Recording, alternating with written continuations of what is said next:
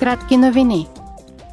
Вчера в Брюксел се проведе извънредно пленарно заседание, на което присъства украинският президент Володимир Зеленски.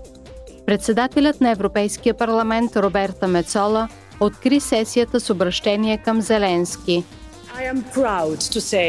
House... Горда съм да кажа, че парламентът като дом на европейската демокрация, неговите членове, нашият Европейски съюз винаги са били с вас.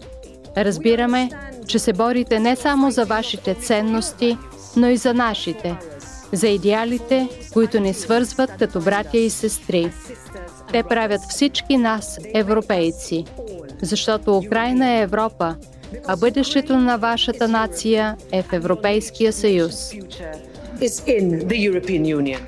Председателят Мецола спомена и незабавната мобилизация на украинска помощ за турския и сирийския народ, въпреки продължаващата война. Когато опустошително земетресение удари Турция и Сирия, успяхте да изпратите спасители, оборудване и експерти.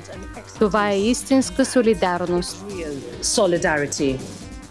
Речта си президентът Зеленски говори за европейските ценности, като заяви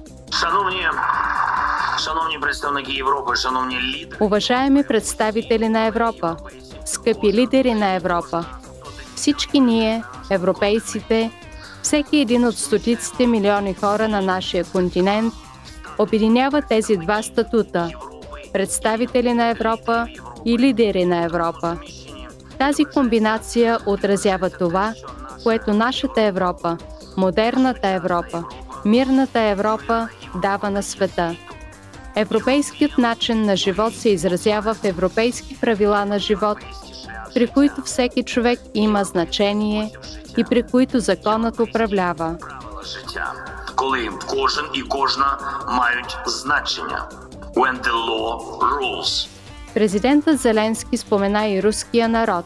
Щоб бути здатним вести цю війну, Кремль за да може да води тази война, Кремъл напълно цинично и последователно унищожава това, което виждаме като основа на нашата Европа с вас.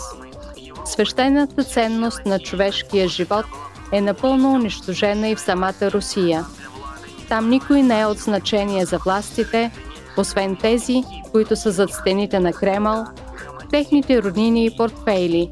За тях, за Кремъл, всички останали 140 милиона граждани са само тела, способни да носят оръжия, оръжия за Украина, оръжия на бойното поле, да държат другите послушни или да се подчиняват. Заседанието приключи с изпълнението на химните на Украина и Европа в пленарната зала.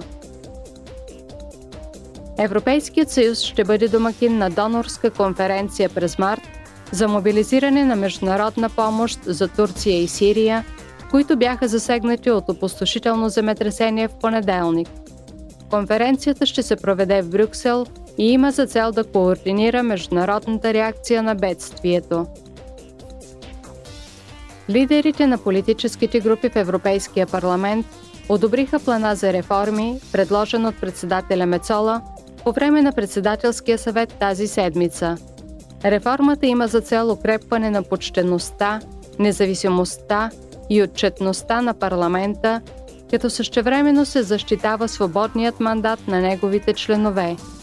Работата по този пакет от мерки ще започне незабавно, за да се гарантира, че те ще влязат в сила възможно най-скоро –